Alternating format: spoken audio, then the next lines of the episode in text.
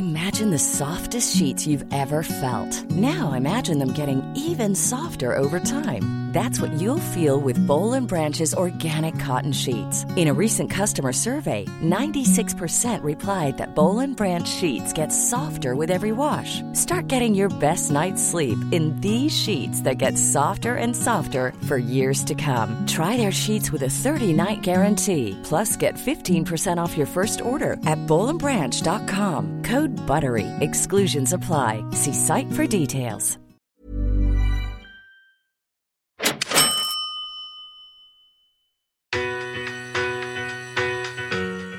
When you're on a mine site and 300 men are on strike because they want to work with a girl, you've got to sit back and go, you know, why am I doing this? This is Property Investory, where we talk to successful property investors to find out more about their stories, mindset, and strategies. I'm Tyron Shum, and in this episode, we're speaking with award winning mortgage broker, entrepreneur, and author Jane Slack Smith. Originally a miner from Dubbo, Slack Smith changed her career path for good after starting her portfolio at 31. Join us to hear how she turned $45,000 into a multi million dollar portfolio, and stay tuned as she explains how you can do the same thing.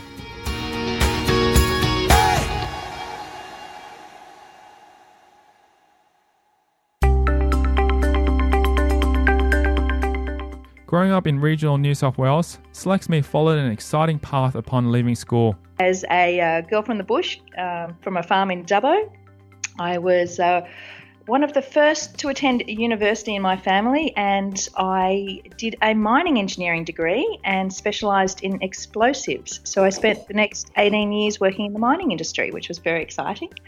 And in that period of time, I I knew that I was probably just working for my money day in and day out and doing nothing with it.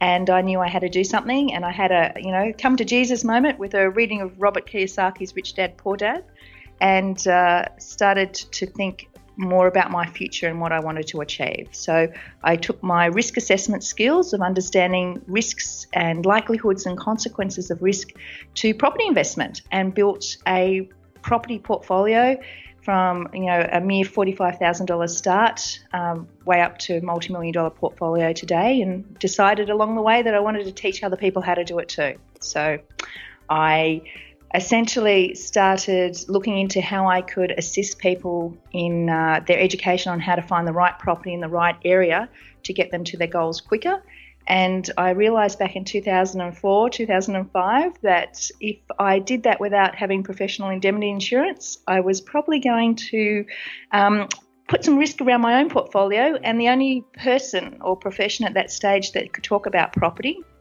was a mortgage broker. So I decided to do that part time and that lasted about three weeks because of the demand of people wanting some assistance. And I went full time and since that start, way back in 2005, I've won um, Australia's Mortgage Broker of the Year twice and um, Property Investment Advisor runner up in a, in a recent award, which is, I'm really proud of. And in 2012, I decided it was time to put all the education and knowledge around property investing and building my portfolio and all of the thousands of investors I'd worked with into play and started Your Property Success, which is um, an online education platform that assists people in getting to their property success. Slacksmith's achievements are incredibly inspiring. But what motivates her to keep pushing forward? I am perpetually curious. So I always want to learn more and I'm always signing up for courses and something like, um, you know, James Patterson teaches how to write because I'm interested in how to convey my message and be a better writer. I don't necessarily want to write a book. I have written one book, Your Property Success with Renovation, but, uh, you know, I don't plan on writing anymore. But it just intrigues me uh, looking at people who excel at what they do and shortcutting the path of pain that they've been through and learn from their mistakes and learn their recommendations so I can can put those things into place. So, you know, I do courses on photography, writing, you know, marketing, obviously, finance, and I'm always uh, looking to learn more and I'm always curious about what people are are doing so that I can learn from their experiences as well. Wow, where do you find the time to do all this? You just have to get up early, you can achieve anything. Slacksmith tells us about her family. My husband was a consultant and then in, in IT, and you know, with our portfolio, he uh, stopped work when he was oh, 42, I think. So he is now following his dream, which is being a full time artist. So he does photorealistic art and uh, you can have a look at toddsimpsonart.com. But uh, beautiful works, and you know they go into the Archibald and the portrait um, exhibitions in in London, etc. So. Um, he's following his dreams, and unfortunately, I don't. I don't have a, a hobby that I could uh, check out with and, and spend all day out. My hobby is kind of teaching other people. So, you know, I'm I'm also following my dream and doing what I love, which is helping others. And I've got a nine year old son who um, keeps us entertained. As as of the weekend, I am the proud uh, completer and designer of a Nerf gun arsenal storage shadow board. So you know the things that I can do are amazing.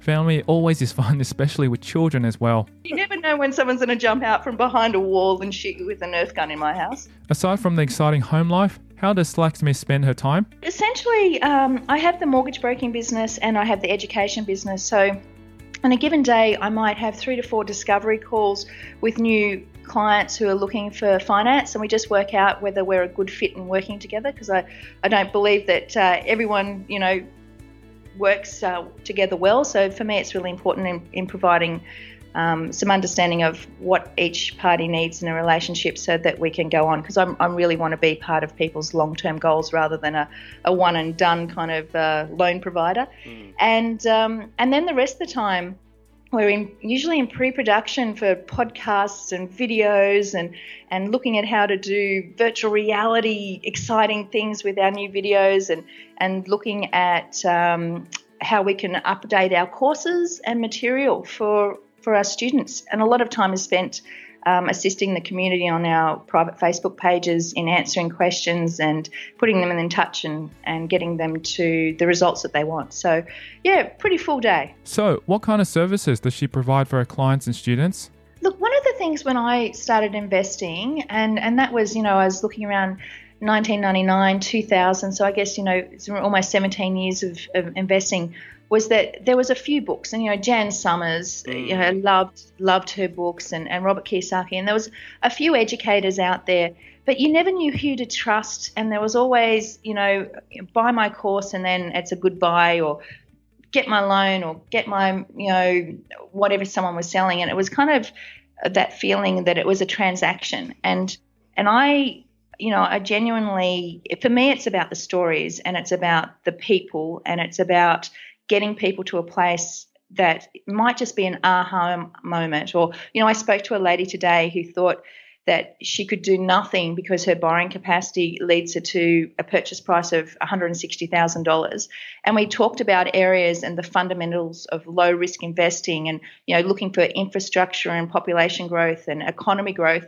And we highlighted a few areas that she could afford. And she was just, she was so excited. She said, you know, this is a revelation to me. I, I feel I can almost breathe again because I really want to invest, but I feel that I can't get into the market. So it's just those moments that for me make my day um, complete and um, which which are really exciting for me. So so yeah, that's that's pretty much what we do is provide courses. Ultimate Guide to Renovation is our our premium course that comes out uh, twice a year in February and September. We have a Your Property Success Club, which is a 12 month club giving people, you know, at a much lower price point, but a really good quality information every month because I know that everyone can't afford, um, you know, fancy courses. Mm-hmm. And um, you know, we do a lot of Q and A calls, monthly Q and A calls, and support and for me, it's it's um, helping people get over maybe just a tiny little roadblock that they think could stop them, and moving forward. And and that moving forward to us is, um, you know, why we do what we do is getting people to their goals. Yeah, that's really good, and it's really inspiring to be able to hear that that you're helping and impacting quite a lot of people there. And um, I know a lot of listeners out there want to be able to get involved in this because the fact is is that there are so many experts out there or so-called experts mm. and you mm. don't know who to trust. And I think the good thing is that you've already proven that success with the many years that you've been in the market teaching people on this as well. Unconventionally, Slack Smith started off in the mining industry. How did that come about and what inspired her to change careers into the property industry? I, I had a very wise person tell me once that it wasn't really important what you studied, it was the fact that you learned how to study and learned how to learn. Mm. So I knew that I knew I had to have a scholarship to go to university. And, you know, my family um, couldn't afford to to send me off, and uh, so I looked at where the scholarships were, and where my skills were, and you know they say that you have three careers in a lifetime these days, and that's on today's you know uh, life expectancy. It's going to be a whole lot more in a few years' time. I think it's more than three now. yeah, so I knew it wasn't a job for life. I knew it was an opportunity to learn. So um, I had a lot of strengths in engineering they were looking for girls in engineering then. And although I don't believe in affirmative action at the time, um, I kind of stumbled into the fact that um, there was promotion of women in engineering. And I looked at all the different engineering courses, and a lot of them just seemed to be boring. You know, you're designing something and you never get out there and do things. And mining engineering, you learned a bit of mechanical, a bit of civil, you did surveying and geology, and you, you're in a ute driving around big mines, mines, you know, telling dozer drivers what to do and blowing stuff up. And then I worked underground for a year on night shift as a labourer because there's a belief that you can't become a manager and tell other people what to do until you've done it yourself, which I, you know, grew up with, you know, cleaning up stables on the farm. So, you know, we were always pitching in and doing things. But I was the first girl to work in underground coal mines another another girl and I turned up at the same day two different mines after they re- changed the laws back in 1989 to let women underground, and everyone went on strike. And I was like, oh, okay. so, you know, it, it's a, it's ama- amazing to think in our, our lifetime there was still those kind of things going on. But there was, you know, some adversities to get over, and and um, you just had to get in and do the work and prove that you were willing to learn and, and that's what I did and, and you know, I had a really great relationship had a, a, wonderful career and very successful career in the mining industry but um, after building a you know a really good portfolio and having so many people ask how how do you do it and sitting on a mine site in Mount Isa waiting to push a button and for a you know a mountain to blow up kind of thing people were asking what to do, and I was doing all these kind of toolbox talks and mine sites all around Australia. And I thought, well, if people are really interested, I could teach this, and uh, and I like teaching. So yeah, that's that's how I kind of moved from mining onwards. Oh, okay. So you're you're actually on touring around or going around different places to be able to teach people how to invest into property. Is that what you're doing initially? No. So what I was doing was I was at that time I was working for a company that was an explosives company, and as an expert, different mine sites would turn ask me to come and design blasts for them, or do safety audits, oh. or you know. Um, do incident analysis of something that went wrong. So I got by virtue of that to go to most mine sites throughout Australia. Ah, okay, gotcha. And whilst I was on the mine sites, they'd go, "Hey, what have you been up to?" I'm like, "Ah, well, I'm going back to Sydney to renovate a house this weekend." They're like, "What? Tell me about it." So naturally, one thing would lead to another, and they're like, "How are you doing this?" I'm like, "How are you not doing it? We're on the same income." So then we started chatting about, well, how can you, you know, make your money work for you rather than not work for you. You work for your money. Mm. So to Robert Kiyosaki. So yeah. Okay, which is really interesting that you said that. So, on say for example, back then, and this is I don't know if it's changed a lot, but I know that back then mining was quite paid quite well.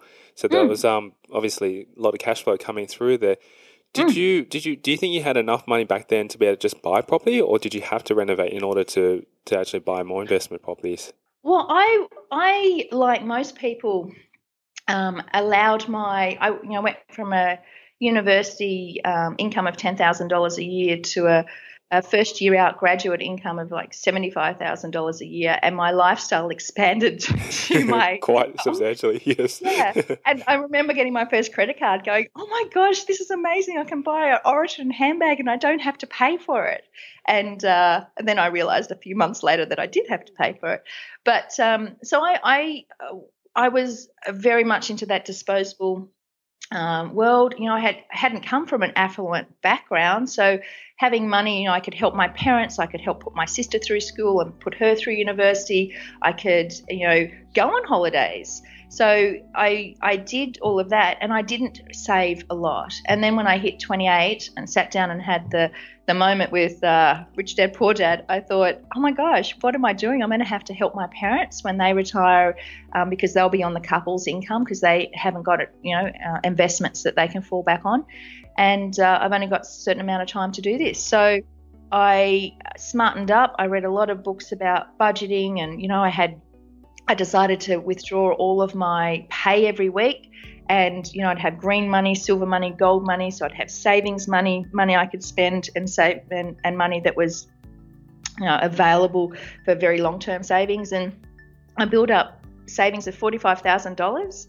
And essentially, I then went and did a lot. I was based in Melbourne at the time. I did a lot of research about the suburbs within 10Ks that I could afford. Most of them I couldn't. And then I came up with three suburbs, which was uh, Fitzroy, Collingwood, and Carlton, and I just walked the streets and got to know them intimately to the point where you know you'd go to auctions and predicting the price within one percent. And I knew that because I was going to use all of my $45,000, that if I wanted to buy a second property quickly, I had to create equity or because my savings would take too long. So the renovation strategy was around creating that equity quickly. So I bought my first property for $425,000. $25,000 went straight to stamp duty, so I had a 5% deposit.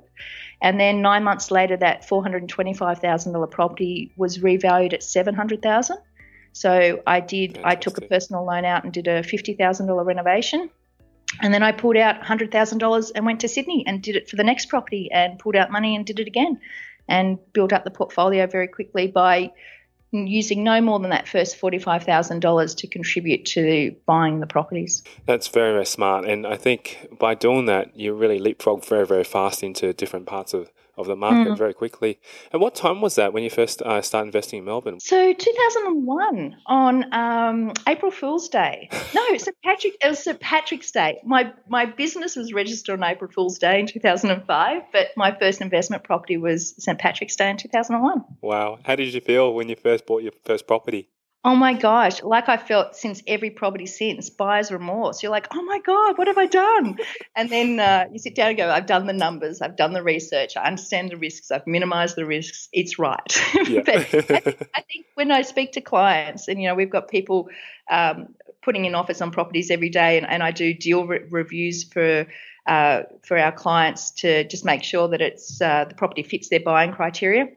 And every single time you know, those people who are not feeling buyer's remorse, I have a, a few worries about, and, and, I, and, I, make sure I ask some extra questions because I think you need to, you know, we're, we're not talking about, you know, buying a packet of chips. We're we're playing with hundreds of thousands of dollars and potential to create, you know, financial freedom in the future. So it's a big decision, and uh, and I think you know it it should be taken um, not lightly. And uh, yeah, so buyer's remorse is definitely, I, I think that's a good thing. It's uh, something that should be a natural instinct, but some people might not just have it because they just look simply at the numbers. it's when it actually proves itself correctly in the long term that you could be have a worry. But in that, that seven day cooling off period, if you uh, can satisfy all your your worries and concerns, then yes, it's a good thing to move on.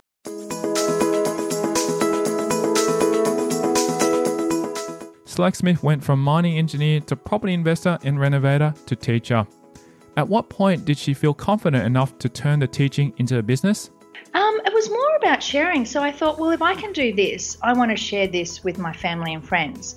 So I actively talk to my best friends and you know my sister have multi-million dollar property portfolios and I wanted to assist them.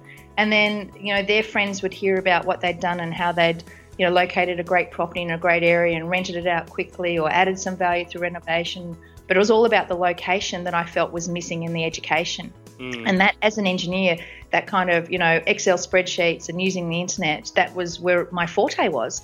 So, you know, just teaching people how to do that was important to me. And then essentially, um, when people kept asking, I thought, you know, at some point, I need to have some um, protection around my portfolio in case you know someone takes my my a story as advice and it goes wrong. And the only way I could do that was a mortgage broker. So for me, you know, although loans and financing is is you know arguably the starting point to building a portfolio and understanding that and getting it right, I saw so many people set up with the wrong loans and you know with uh, banks who'd been trying to help them out but hadn't structured them correctly and had limited their ability to buy and not achieve their goals. So know, my whole conversation with people around their finance needs is about what the goals are, and it's it's about the property. It's not about the loan and how the property fits into the portfolio to achieve the goals in the time frame that people want. So, um, so I guess I, I did things a little differently in the sense to me it was all about um, that journey and having long term clients and being on that journey for the long term with them. So, you know, I provide different services to most mortgage brokers because, you know, I want to facilitate, um, I think, the total package of what people need when they're buying properties that, you know, it's it's difficult to get when you're starting out. Yeah, absolutely. Especially when you're just starting out, as you mentioned, um, you've kind of got no idea of where to start. Mm. And you know, mm. some people just delve in because they see, okay, there's a good property. We think that's got the right things. They buy it, but they don't realize that the structure is so important mm. because it helps you buy the second, the third, and the future properties. I've, I've heard of and stories, yeah, lots of stories that have stuck, got them stuck only on one property because they didn't structure it correctly. Absolutely, and you know, I remember, you know, there was this one guy and and we, we talked about he wanted passive income of $50,000 in 10 years' time. And then he rang up really excited. He said, I found this property. And it was like Kempsey or something, not to say anything against Kempsey. Mm. But I pulled up these Residex reports. I'm like, there's zero growth predicted and there's high vacancy rates. And he said, Yeah, but it's cheap. It's the guy next to my dad's place, and we don't have to go through an agent, so I'm getting it 10 grand cheaper. And we could see that in the next 10 years, it was still going to be worth $250,000. It was going to cost him $5,000 a year and the difference between his costs and the income to be pulling in. And it had nothing to do in getting him to the goals. And, you know, it was kind of that aha moment when I thought, you know, providing people with some um, thoughts and direction is one thing, but being very focused on delivering a, a quality education that people can go through at their own pace and not turn up for a weekend and get the rah rah excitement and then you know get back home and life kind of hits you in the face. Mm-hmm. I wanted people to have a resource they could go to time and time again and and I looked around Australia and I couldn't find um, anyone doing online education in the kind of you know full of integrity and, and honesty and, and kind of like here's the facts and you know take take the information and do it yourself you know there's no kind of steak knives being thrown in so i went to the the states and i found an educator over there and spent a year being mentored um, just flying backwards and forwards from australia and, and learning best practices in, in trying to educate people in the best in adult education and uh, made us probably probably could have bought a house with what I had put into developing the education platform. But um, to be able to communicate those stories and, and sharings, and yeah, it's just, I mean, in, in, the last you know five years, the the community that we've built and the students that we have, they are just they're just so lovely and so supportive, and you know just people in the private Facebook groups, you know, they might be saying, "Hey, there's a deal on Grays Online. I'm getting a Ute together to go down pick it up. Does anyone want, want to help? You know, I can pick up stuff for you and drop it off." Or there'll be someone else saying, "You know, quick, I need a, a roof repair here," and, and people jumping online and giving people numbers and and or you know here's a property i've been looking at. What do you think i could do with the floor plan? And it's just the generosity of spirit mm. and that community involvement that i'm just so proud of. And that's what i wanted. I wanted somewhere that people could go and feel that they could um, have a safe place to discuss property investing without having your friends and family going, oh, you're, yeah. you're going to go broke. That's what's missing out in the market a lot of times. And that by having that kind of community, I think it, it just forms a lot of comrade, comradeship mm. and also to encouragement and support. And that's what we all need because this mm. is this is not a journey that's um, – is easily expressed to a lot of people. It's kind of a bit of a lonely journey if you're not doing with any partners and stuff, and that's where you need mm. the support. And I totally agree. The, the community you've set up sounds fantastic. It, it's sometimes, you know, um, it's really hard for people, married people, who one's really keen to invest and the other isn't. And there's a lot of tension around that, and, and often there's a fear of losing, you know, hard-earned nest egg, and it's about taking the fear away by understanding the risks and minimizing those risks and having a conversation about it's a step by step process. The location is key, you know, and that's why we spend so much time. Well, we've developed, you know, the suburb selector software and, and all these, you know, different location um, uh, courses and things to really help people target that. And, you know, tools like RP Data Professional and um, that I, I personally, um, for my mortgage pre-approved clients, I pay the three months of the pre-approval period to give people access to that because I'm I'm so focused on helping people, you know, make sure that they have the right resources and, and to be able to find the right property in the right area. And so there's some great products, you know, Ripe House and Microburbs, and you know, there's a lot of free and unpaid um, resources. Just take a little bit of extra work to to make them work for you. But there's also a, great, a lot of um, paid resources that people can use. And I think just having everything in one place where people can learn where to do it is really important as well. Absolutely, and I think you're, you're offering a fantastic package there in service for the people who, who, at least you know, you're giving them complementary things that they don't usually know even to access. A lot of people probably may not even know that this stuff existed until they actually found you. And there's new um, websites popping up all the time, you know, and um, it's really exciting to kind of test them out and and try to break them and see how I can manipulate them for my community's better good, you know. So it's like, hey, you know, instead of paying instead of paying for access or doing like a you know, half an hour trying to find this information on census. If you go to this website, you can find it in a few seconds. And I think, you know, as an investor, we can waste hours mm. and hours on the internet searching without really knowing what the destination is and being really clear on the goal and then your buying criteria and then finding the the suburbs and then the pockets of potential within the suburbs and then the right property to suit the demographic. You know, you follow those simple steps and uh, you know you you're working with the the I guess foundations of a really good portfolio. Stepping back, Slacksmith takes us back to the beginnings of a property journey. I was resistant to property, actually, Tyron. I, uh, I was very resistant. My boss kept saying to me, "When are you going to get a mortgage so that I know that I have you for life?"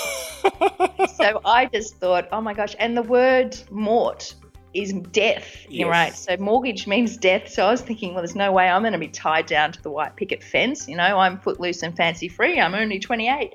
And um, so I had a lot of fear around the property investment. And like a lot of people, I didn't realize that um, you could invest in property without owning your own home.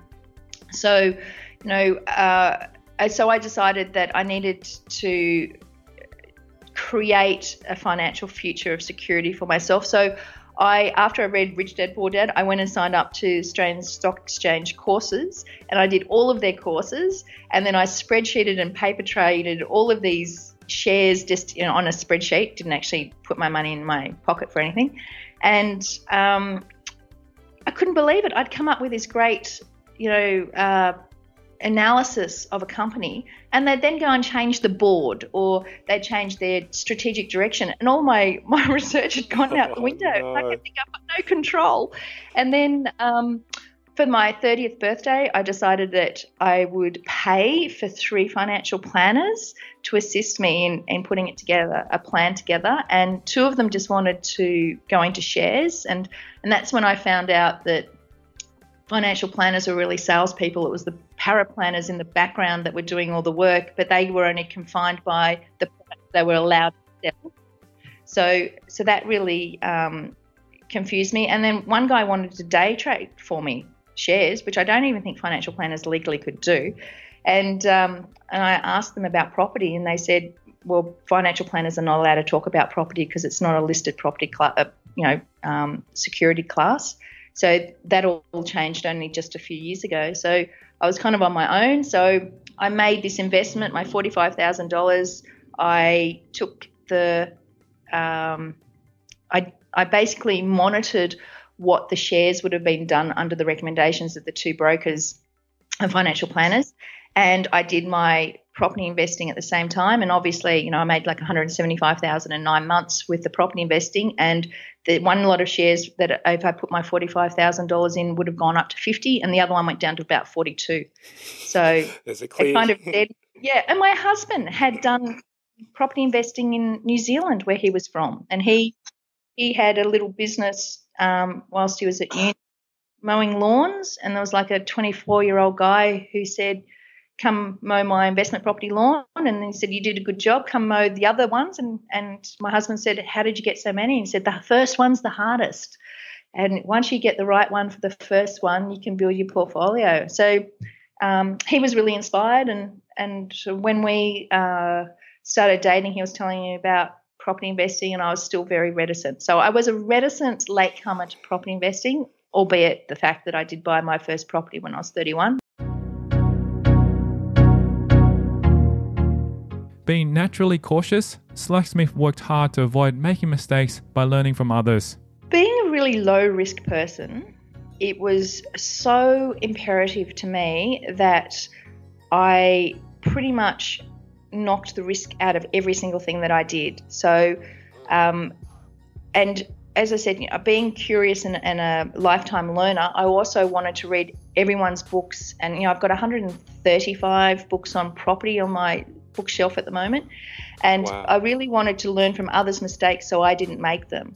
So, you know, I'd go to these seminars, and look, let's be honest, there's not that much new stuff in property investing. And you'd go to the seminars, and and they'd be saying the same thing. But I then wanted to listen to the stories about what they did wrong, because most people get up and go, "I lost everything, and then I rebuilt it." I want to know what they, the mistakes they made to lose everything, so that I never had to do that. So I had the opportunity to jump you know, on the shoulders of those giants, um, jump ahead and over the mistakes that they'd made. So I can't claim um, a devastating investing blow at all. I think I thought at one stage that um, a property that I'd done all the research for in Darlington, near Newtown in Sydney, um, was a bit of a dog, but it did 25% last year. So, so we're okay, okay with that. you're doing well. And uh, what, what about any yeah, renovation just, things? There's just a two year delay on what I had expected in the growth potential. So, what about renovation? Did she manage to avoid mistakes in that area of property too? I think with renovation, it's um, it's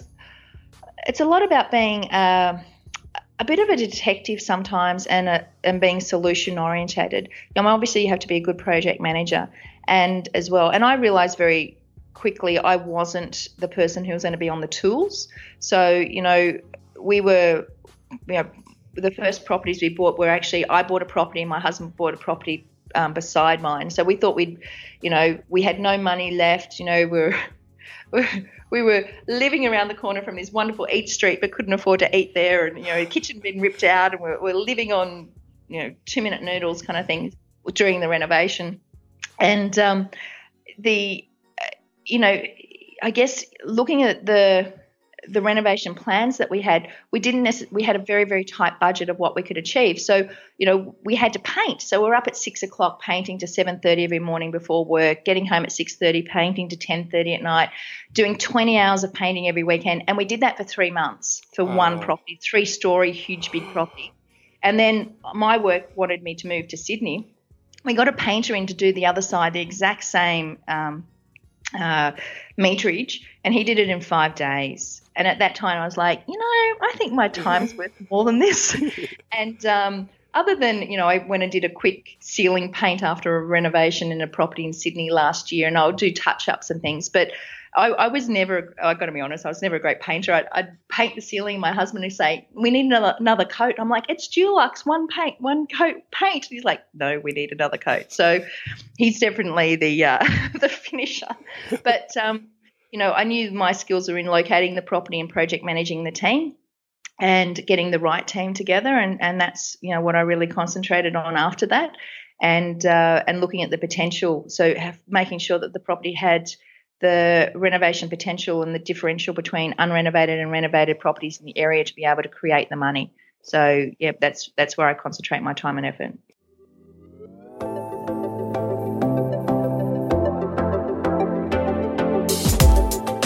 Coming up after the break, Slack-Smith discusses her relationship with debt. He said, oh, Babe, you better be careful. One day you'll owe a million dollars. And I thought, bugger, I better not tell him I already do. We learn about the adversity she faced in her years of mining. When you're on a mine site and 300 men are on strike because they want to work with a girl, you've got to sit back and go, you know, why am I doing this?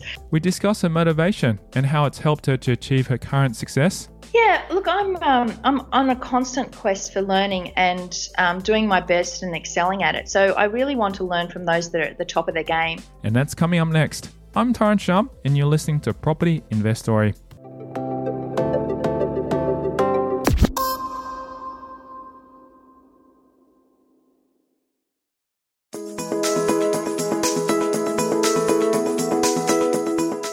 We discussed the mental blocks which can occur, especially during the first years of becoming an investor. I run up against this regularly, and I think um, concerned and well meaning friends and family can possibly be something that can hold you back. And I remember having a chat to my dad, and he said, Babe, you better be careful. One day you'll owe a million dollars. And I thought, Bugger, I better not tell him I already do.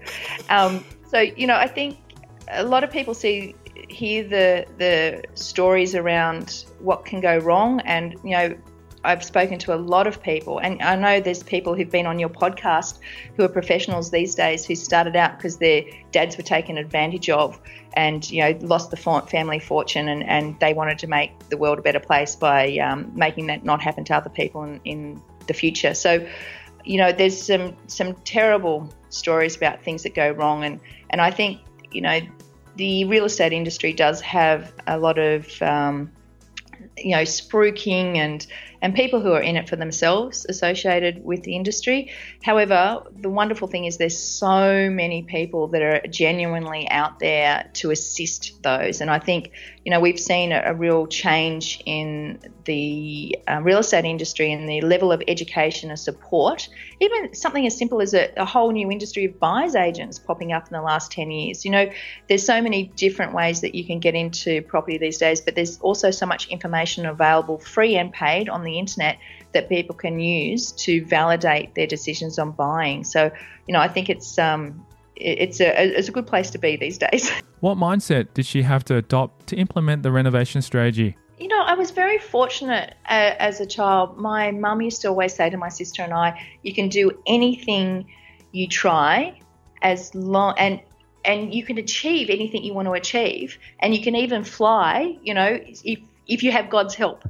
And so she was very um, motivational, and you know, we were always set up with the premise that we could achieve anything we put our minds to. And rightly or wrongly, you know, there's been some some interesting experiences where where I thought I could do things that possibly I couldn't.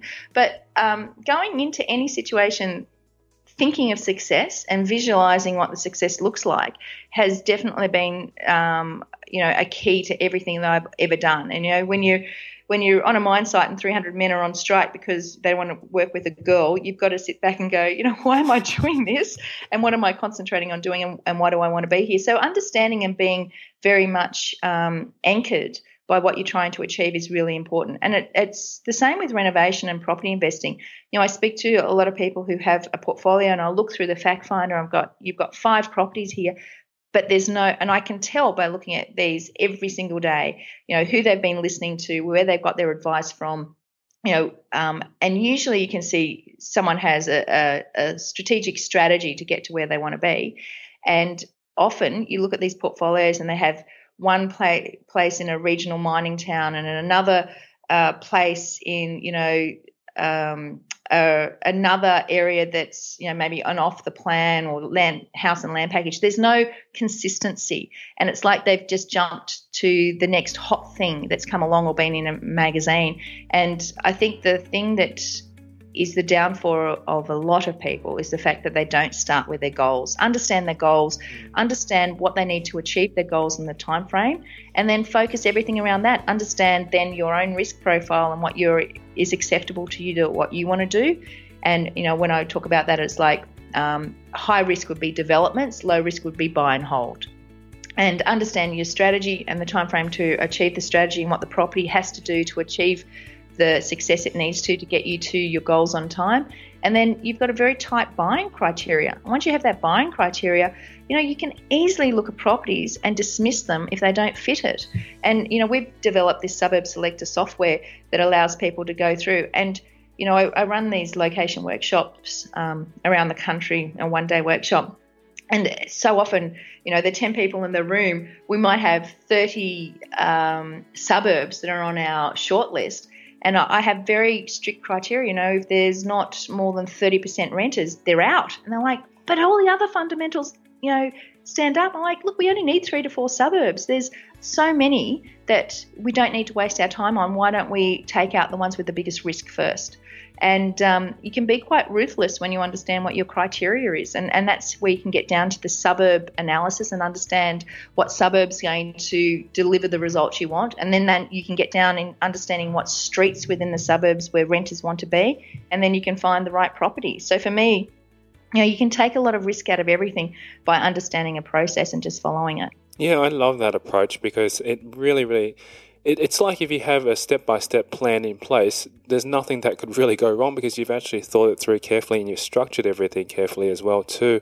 And as you mentioned, Yeah. it comes back down to your why when you first start because I mean anyone can just go and buy buy a property, whether it be you know just down the road or, or anywhere. Yeah. in a different state. But um, when it actually comes down to making numbers work and investing in a property that will generate income for Sure. you or capital growth, um, it's really a process, isn't it? It is, and uh, look, I spoke to a lady uh, last year, and she had said to me, "Look, we really got it wrong. We bought a, a house and land package in the outskirts of, you know, Melbourne.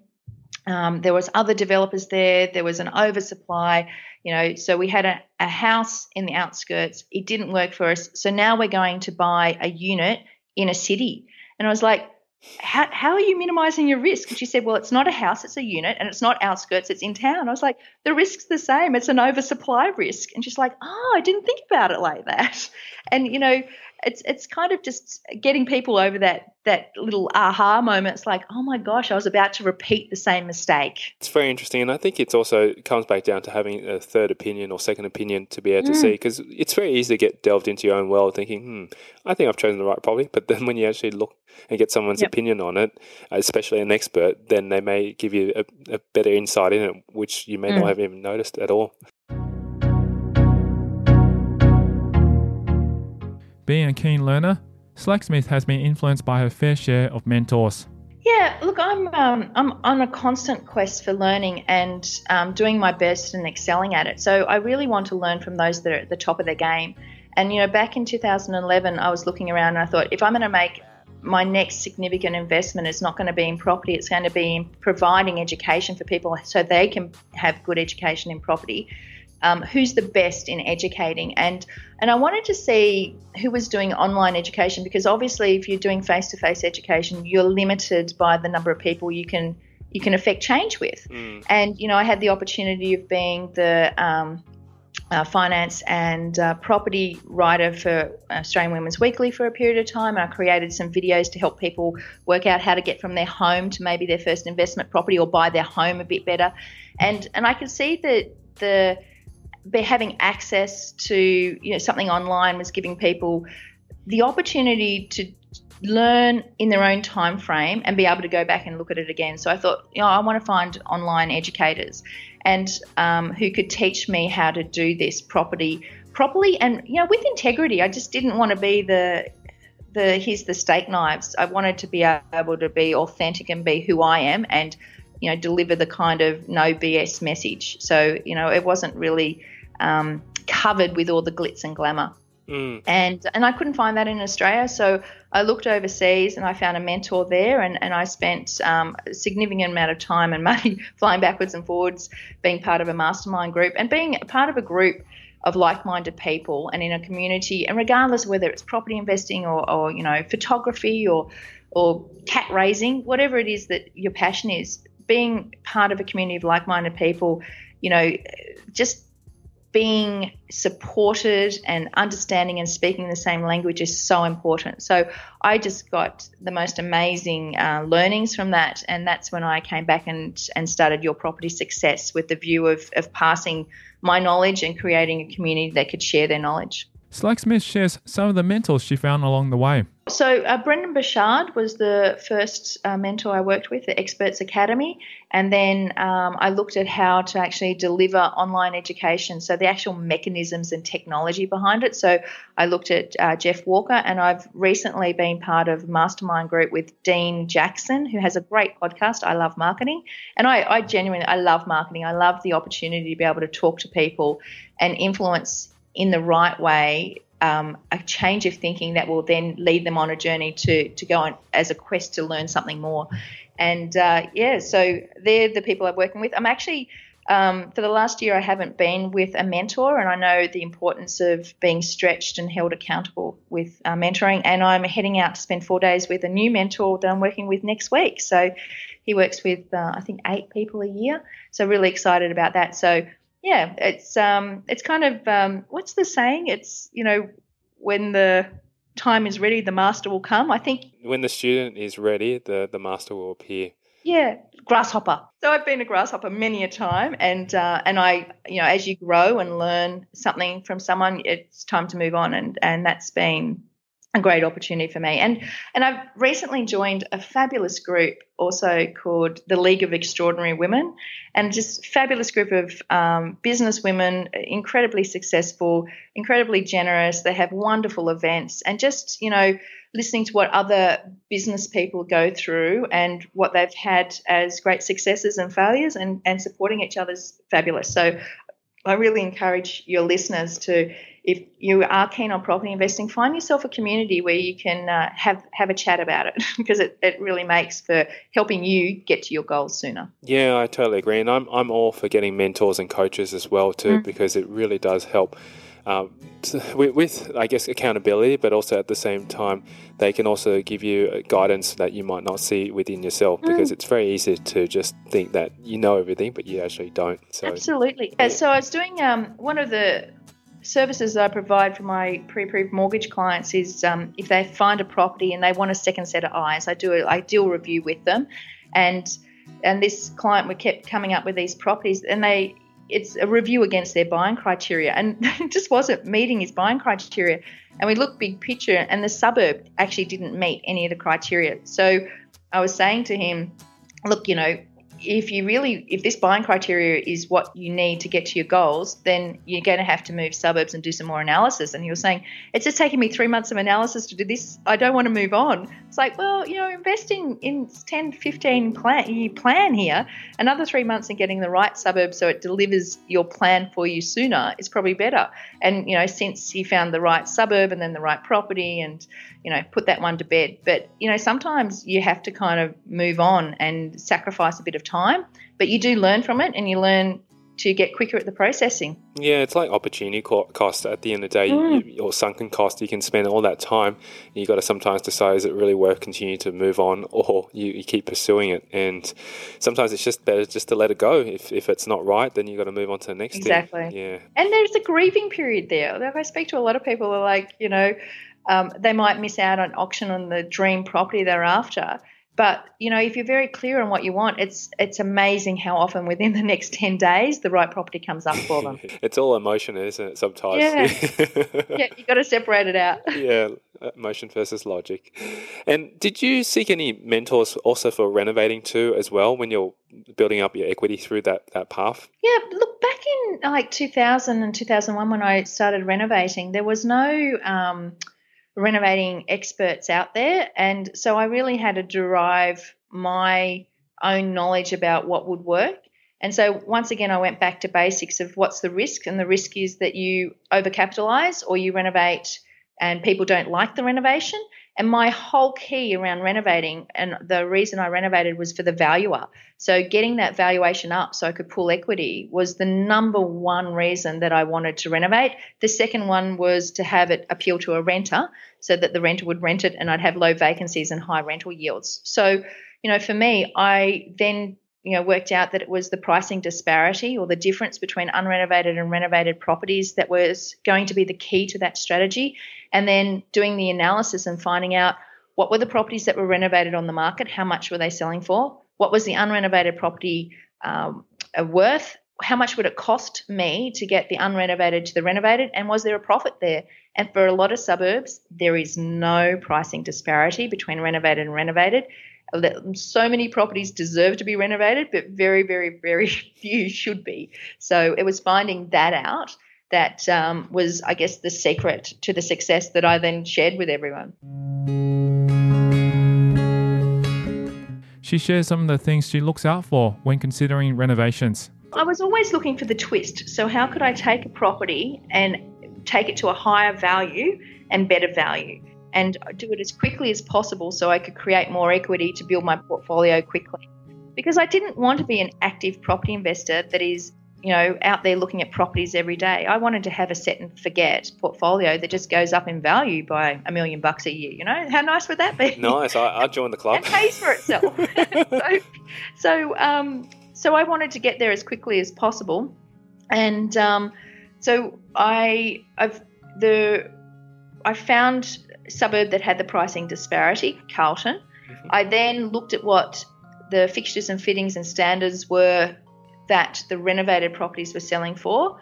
And then I um, looked at the property that I had and worked out how I could find those fixtures and fittings at a cheaper price that had the same perceived value but didn't have the cost. So it was around sourcing the right properties from the right areas and and finding um, uh, and sourcing and those and putting them in place. Just to ask, to put in perspective, what kind of house did we buy in the Carlton area, and what was Sure. the average pricing, so we can sort of get an idea? The average prices were between were around four hundred thousand.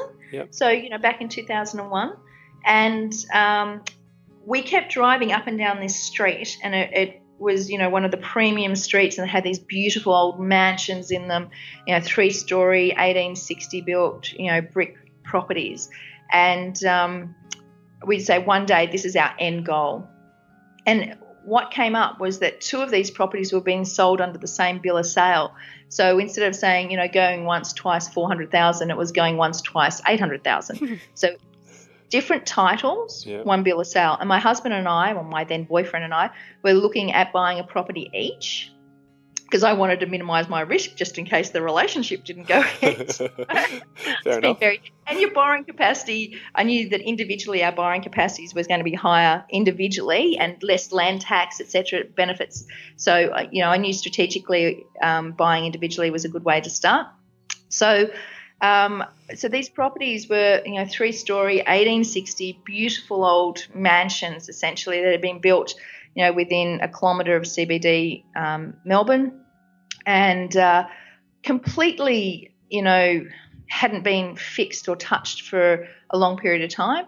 And my husband had a, a higher borrowing capacity than I did, and he he took the one that had been uh, had a, the parking at the back and had a little bit more renovation done, and mine was you know really in a bad condition. So the we actually used the pest and building inspection and we used the Residex valuation report as part of the negotiating tool because we got to auction. It was passed in, we were the highest bidder, and we went in and said, gee, you know, look at this pest and building report. It says it's got about $50,000 of, of works just to make it livable. And, you know, the comparable sales in the street are this, you know, and luckily the vendor said, oh, okay, fair enough. And we got the property. So, Good negotiation. Yeah, yeah, and and having you know um, access to those material and reports, etc., gave us some credibility rather than saying I just don't want to pay anymore. Mm, mm. So they were sitting there going, well, if this person thinks this, the next person who gets the best in pest and building inspection, you know, they're going to think the same thing. So you know, bought it for four twenty five. Uh, did the fifty thousand dollar renovation on it, had it um, revalued it nine months later at nine hundred thousand. Did a, a bit of a in two thousand and nine. I did a bit of a, a top up to it as well. And it's always rented uh, since then at thousand dollars a week. It's worth around one point four now. wow. And um, yeah, great location, great property, always in demand. Um, I've only ever had three tenancy agreements in that 15 years. So people just keep wanting to rent there. And yeah, it's, uh, it's, it's a great little cornerstone for the portfolio.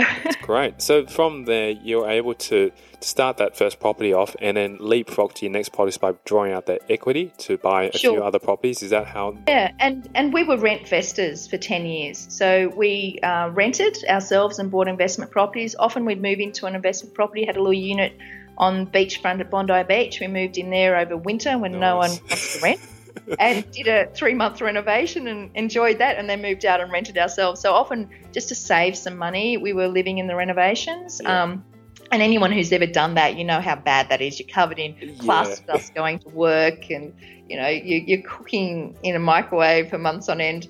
But you know when when you're making more out of um, the equity gain in a property within a few months than you're making at work, it makes a difference. And I know, you know, a lot of people look at those numbers and they think, you know, I'm going to give up work and um, or sell the property and release the equity straight away. We'd always had the strategy. It was around a buy and hold long term strategy, and um, work was fine. I mean, I, I don't want to give up work. So for me, it was around just having the choice to be able to to work or not. Yep. But also, I knew that I needed to have a job for the borrowing capacity, which is so important. And with the changes of ASIC and APRA in 2016, you know, investors have to be savvy about what they do and, and their financing and have the right income to be able to continue investing. And and um, so I knew that I wasn't going to be giving up a job anytime soon.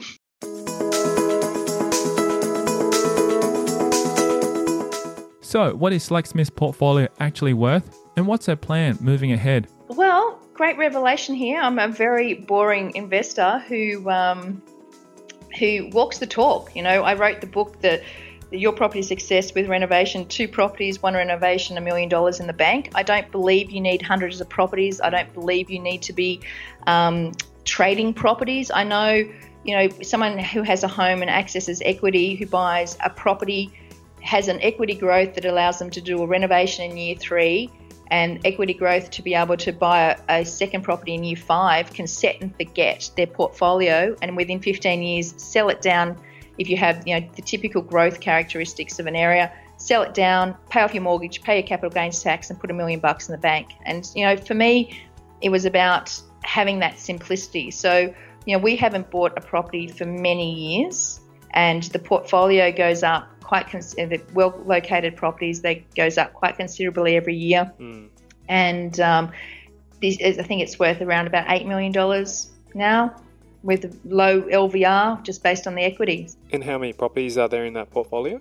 Uh, seven. They all started around about four hundred to five hundred thousand dollars. Yeah, so you've just amassed it and, and bought and hold, and that strategy allows you to be able to have that freedom because you've got enough mm. equity to be able to I guess, draw down equity on that. Do you, do you, actually, there are strategies out there. Do you believe on drawing out equity to live on the lifestyle, or do you rely on um, the cash flow? That was really big in 2003. Like, I know I spoke to quite a few people about doing that, and you know, there is difficulty in uh, living on borrowed money, and I know there's, and I, people have been on your podcast who even buy their cars. Mm-hmm. you know, I, can, I can tell you who, but yeah. You, you and I both interviewed them, but um, you know, um, I don't think debt is bad by any stretch of the imagination. I think there's good debt and bad debt, and um, and and I know the reality is that a lot of people do live with some bad debt until they get to a position of you know managing their money better and understanding their goals and and having that destination they can be anchored to so that they can achieve what they want you know every day knowing what they're getting towards. But you know I've got clients. I mean I obviously don't imply my strategies on all of my mortgage clients or my my students. Yep. And I've got clients that do developments. I've got um, students that are you know doing granny flats. I've got um, people who to do pull out equity and and live off equity. So you know I've got you know I've got clients on you know forty thousand dollars with you know two million dollar portfolios and you know have been, been really strategic about how they've bought and been very clever when le- the lending environment was a bit easier. But um, you know, I think that um, it's really horses for courses, and and when you work out what your strategy is and your risk profile, and coming from the basis of your goals and and understanding how many properties and what they need to look like to get to your goal. And that's why I developed that calculator on investorschoice.com.au, the portfolio planner, because I know that how hard it is for people to go, you know, I want a $100,000 income in 10 years' time. How many properties does that mean I need now? Because there's a capital gains tax implications and all of those things. And I think, you know, you just need to simply understand what you need to be shooting for and then what are the property um, characteristics need to do to achieve that for you. So, yeah, I, I, think everyone has a different way to get there. You know, we haven't bought a property in many years because we don't need to, don't want to. Property portfolio is fine. You know, if I speak to my property managers once every three months, I'm happy. Yeah, that's absolutely right. And that, that's the good thing about buying and, and hold and, and, set and forget, or not necessarily forget that you don't come back to it, but that that's you know the lifestyle that allows you to have that freedom because you know that property just does its thing. So I know that we've achieved, you know, over $100 million worth of lending in the last couple of years and helped clients get there. So there's that kind of uh, I guess, transferred satisfaction of getting people into the properties they want to be in. And, you know, we're kind of hands on. So we, we're interested in the properties they're buying and where they're buying and having that conversation around their strategy as well. And, um, and also, you know, just the community of the students in the Ultimate Guide to Renovation, Your Property Success Club, just seeing their renovations and their stories and what they're doing. Although I do, you know, I did a renovation, two renovations last year on existing properties. Um, you know, I'm not actively out there renovating all the time, but it's nice to have a hand in, you know, looking at what other people are doing. It's clear Slack-Smith carries many positive habits and rituals which contribute to her daily success. But is there anything else? I'm really tenacious. So I'm curious and tenacious. So I don't, um, I don't give up, and I'm very disciplined. And so if I have a goal or something that I want to achieve, regardless if it's in my personal life or professional aspirations, etc., I will do what it takes to to uh, without hurting anyone or myself to achieve that goal. So you know, once I put my mind to something, you know, I I really give it my all, and uh, I guess being tenacious is probably the dominant characteristic of that. She has had some help along the way through reading and self learning. I have a long list of books I recommend. Um, the obviously Jan Somers, I think, is is probably the queen of property investing in Australia. Low risk, really simple. You know, she got the formula, she cracked it, and she shared it. She was a school teacher. She writes like a school teacher. It's very clear and concise. So for people starting out, I think Jan Somers is, is fabulous. I think from an inspirational point of view, you know, uh, Rich Dad Poor Dad is, is great as well. There are so many writers, and there's so many books out there that um, it's it's amazing. And when the publishers approached me and asked me to write a book, I was I, honestly I was like there's I've had at that stage I had 120 on my bookshelf. I was like, there's there's nothing I can say that people want to know that's different. And they're like, yeah, they probably just want to hear it in your voice. So, you know, often what you read is uh, very similar in some of the books, but there's always one absolute gem that I pick up. So I'm always reading you know, property books and trying to increase my knowledge and and you know our um, community is always recommending books to to each other as well. So, but I'd start with the fundamentals, and I think you know, Rich Dad Poor Dad and uh, Jan Somers is probably a really good place to start.